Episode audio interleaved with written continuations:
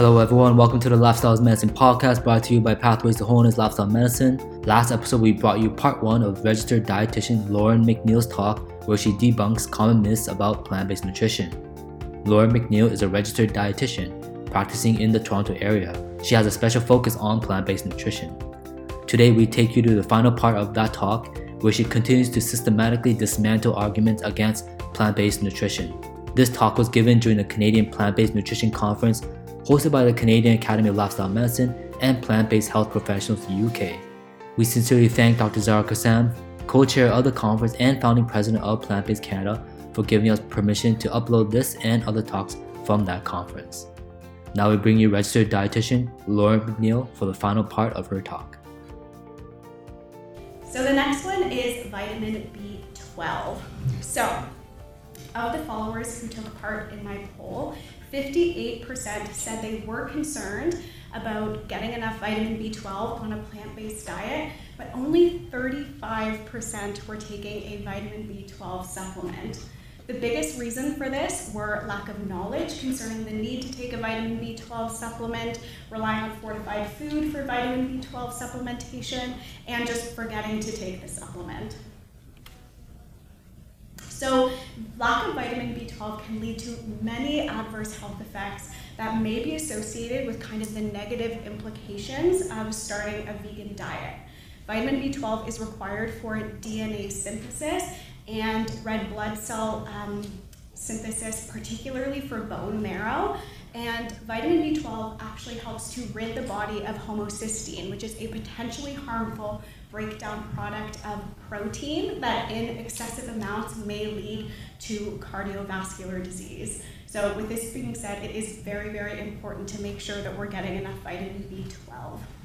A lot of people who are kind of against the vegan movement will say that although because vitamin B12 is the nutrient that can't be made in adequate amounts by the body, can't be found in adequate amounts in plant-based foods. This much mean, must mean that the vegan diet is unnatural, but this fails to recognize that animals actually get the B12 from bacteria in the soil, and more increasingly these days, their feed is actually fortified with vitamin B12 due to our depleted soil.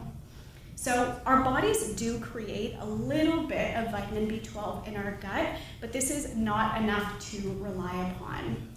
Some people rely on fortified food for vitamin B12 intake, but I actually don't recommend this because the amount that we eat on a day to day basis, and especially the amount of fortified food that we eat, varies from day to day.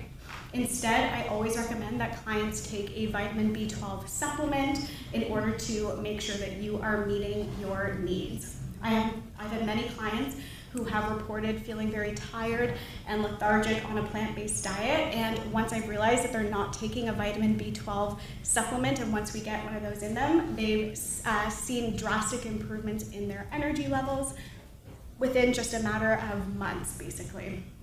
It's important to remember with this that it can take months or even years to see a vitamin B12 deficiency on a blood work. So we need to be very cognizant that we're getting enough vitamin B12, taking a supplement kind of regardless of what our blood work is saying, because the negative implications of having uh, low levels of vitamin B12 can start before we even see the deficiency on the blood work. Omega 3.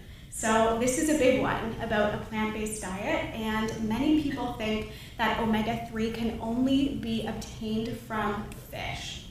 So, of the followers who took part in my poll, 53% said that they were concerned about getting enough omega-3 on a plant-based diet. So the body is able to produce all fatty acids it needs aside from two. These are omega 3 and omega 6. Both omega 3 and omega 6 are very, very important for the inflammatory responses in our body, so we do need both of them. However, omega 3 in particular, the breakdown products of omega 3, which are EPA and DHA, have been shown to protect against cardiovascular disease, have beneficial effects on brain and eye health, they're anti-inflammatory, and they prevent chronic inflammation in our body, so they are especially important to make. ALA is the precursor to EPA and DHA. So we need to be consuming that ALA in order to ensure that our body can make that EPA and the DHA. So there are two very important things that I consider when I'm working with clients in order to ensure that they are going to be able to make enough EPA and DHA. The first of which is to make sure that you're getting that omega-3 via ALA. We can get these from ground flax seeds, hemp, chia, walnuts, um, flax and hemp oil, and I encourage clients to get about two to three tablespoons of this per day in order to make sure we're getting enough so we can make that EPA and DHA. Some studies have shown that the conversion of ALA into EPA and DHA might be relatively weak and inconsistent, so we do need to make sure that we're getting enough of that ALA in order to support our bodies in breaking it down. The other really important factor in ensuring that we're able to form enough EPA and DHA is that we're not getting too much omega 6. This is because omega 6 competes for the desaturation enzymes in our body that might stop us from breaking down into EPA and DHA, which is where all the benefits are. So, our body typically favors ALA in this desaturation process, which is a good thing, but if we have too much omega 6, then that omega 6 breakdown will be favored. I typically recommend clients to get about a 2 to 1 ratio of omega 6 to omega 3, um, and sometimes up to 4 to 1 depending. But the typical Western diet actually has about a 10 to 1 up to a 50 to 1 ratio of omega 6 to omega 3. So we actually have a long way to go there. Um, this is because a lot of omega 6 is found in processed foods, things like processed salad dressings, margarines, uh, cookies, cakes, desserts, things like that, and also things like safflower oil, sunflower oil, um, corn oil, and sesame oil. So I do encourage clients to reduce their intake of that in order to make sure that their body is able to make enough EPA and DHA. Some people might benefit from taking a supplement that has DHA in them. Um, and with EPA, a lot of them have both in them, but that's something that I would need to kind of evaluate on a one to one basis. So the takeaway here is the two mechanisms to make sure that you're getting enough EPA and DHA are first to make sure that you're consuming enough ALA-rich foods like your ground flax seeds, chia seeds, walnuts, hemp hearts, and also to watch the amount of omega-6 rich foods that you're consuming as well. The next big one is iron. And I think a lot of people assume that we can only get iron from animal-based foods. Of the people who took part in my poll, 57% said they were concerned about getting enough iron on a plant-based diet. So it's a common myth that iron deficiency anemia only occurs in vegans and vegetarians, but studies have actually shown that iron deficiency anemia occurs just as commonly in those who consume omnivorous diets as those who consume whole food, plant-based diets. Iron is a constituent of red blood cells and it plays a role in transporting oxygen throughout our body um, and kind of carrying away the metabolic waste products in our body. Um, so it is really important that we are making sure we're getting enough. And if we don't have enough iron, we can feel those kind of typical anemic symptoms like feeling really tired and lethargic. We've been led to believe that iron can only be found in animal products, but this actually isn't the case. There are two different types of iron, which are heme iron and non-heme iron. Heme iron is typically found in animal-based foods, whereas non-heme iron is typically found in plant-based foods. It is true that heme iron is more readily absorbed by the body. However, this might not always be a good thing. Some studies have shown that elevated levels of heme iron in our body might lead to things like increased risk of Alzheimer's disease, Parkinson's disease, and type 2 diabetes. And this might be because our body is not able to regulate how much heme iron we are absorbing from our food. In contrast, we can regulate the amount of non-heme iron that we are absorbing from our food, meaning that if we have too high levels of iron in our body, we will decrease the amount that we are absorbing, but if we have too low levels, then we will increase the amount that we are absorbing. Some other studies have shown that um, those who follow a plant-based diet might have low levels of ferritin, which are our storage forms of iron in the body, but it's not very clear that having high levels of ferritin is actually a good thing, um, especially if you're someone who consumes iron-rich sources on a daily basis, which we all should be, um, because high levels of ferritin might lead to insulin sensitivity and type 2 diabetes. So I always encourage clients to get iron-rich foods with most of their meals these are things like dark leafy greens like kale, napa cabbage, bok choy, broccoli, um, beans, legumes such as lentils and black beans are amazing sources of plant-based iron. Certain whole grains like oatmeal and certain seeds like pumpkin seeds are all going to be really, really good sources of plant-based iron. We also can do a few other things with our diet to make sure that we're actually getting those good amounts of iron. The first of which is pairing iron-rich foods with foods that's rich in vitamin C. So studies have shown that pairing just 50 milligrams of vitamin C, which is about the amount in half a bell pepper, with iron-rich foods increases the amount of iron that we're absorbing sixfold. So this is really great. Um, vitamin C rich foods are things like, of course, citrus fruits, lemons, limes, strawberries, cantaloupes, kiwis, broccoli, bell peppers. These are all rich in vitamin C. We can also soak or sprout or things like whole grains and legumes in order to increase the bioavailability of iron in our food.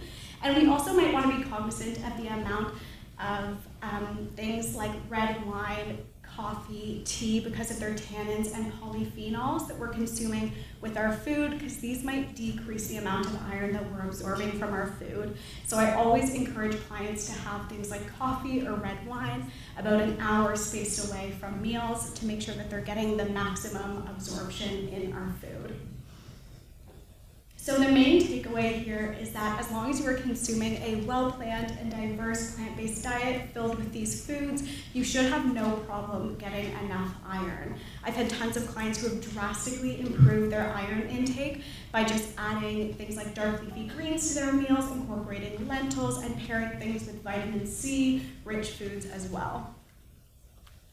So last but certainly not least, we have soy. So there's a huge misconception, and I would say about 70% of the clients that come to see me, that's just a ballpark guess, um, about soy. And of the followers who took part in my poll, 29% say were, said they were concerned about consuming soy for health reasons. Soybeans contain phytoestrogens called isoflavones that can bind to estrogen receptor sites. However, plant-based estrogens are not the same as human estrogens and have much weaker activity. Furthermore, plant-based estrogens are selective in the estrogen sites that they bind to, which determines whether they have a very weak estrogen-like activity in our body or an anti-estrogen-like activity in our body. Recent research has actually shown that isoflavones act on reproductive cells like breast or uterus tissue and have anti-estrogen-like activities, and they bind to bone tissue and have slight, um, slight estrogen-like activity. Both of these things are actually very, very beneficial to our health. Studies have shown that in those who consume soy have a reduced risk of developing breast cancer and a reduced risk of breast uh, breast cancer death. For the men out there, soy has actually been linked to reduced risk of developing prostate cancer and reduced prostate cancer cell growth. These are all at servings of about two to three servings of soy per day in the traditional soy foods like tofu, tempeh, edamame, and soy milk. So the main takeaway here is that soy is either beneficial for our health or maybe it doesn't have too much of an effect. But either way, servings of about two to three servings per day of traditional soy foods have been shown to be healthy and beneficial and a great source of protein. I couldn't really think of a client case study for this one in particular, so I just wanted to share that I have tons of male clients who come and see me, and none of them have reported getting man boobs from consuming soy. so the main takeaway here is that a well-planned and diverse plant-based diet can be highly nutritious. Sorry for that. I just wanted to reiterate that this is, of course, public health messaging. And if you are someone who thinks that they might need a bit of help one on one, please don't hesitate to reach out to me. Um, you can find me on Instagram, tasting to thrive underscore RD. You can email me, Lauren at tasting to thrive. You can find me on my website, all that good stuff. Um, and thank you so much, Zara and Shruti, for having me here and putting on this amazing conference. Well, that concludes Lauren McNeil's talk. We thank her for equipping us with ways to respond to those who may have doubts about plant based nutrition. As you can see, there are simple yet powerfully convincing ways to respond to those who may have doubts and questions about eating plant based. You can follow Lauren on Instagram at her handle, tasting thrive underscore RD, and learn more about her amazing services at tastingtothrive.com. You can partner with Lauren McNeil by sharing this information with your family, friends, and loved ones. Together, we can help more people make the life changing transition to plant based nutrition. We would like to express our gratitude to the speakers and to the chair of the conference, Dr. Kassam, for permitting Pathways to upload these talks so that you, our listeners, can be blessed by them. In return, we encourage all our listeners to share this information with their family and friends. To watch video versions of these talks, please go to the official website of Plant Based Canada, which is plantbasedcanada.org. This podcast is brought to you by Pathways to Wholeness Lifestyle Medicine, a group of clinics based in Toronto, Canada, with a special focus on lifestyle medicine. To learn more about what we do, you can go to www.pathwaystoWholeness.ca. To stay up to date, remember to subscribe to the podcast. You can also listen directly online at the website or on YouTube. Thank you again for tuning in today, and remember, your lifestyle is medicine.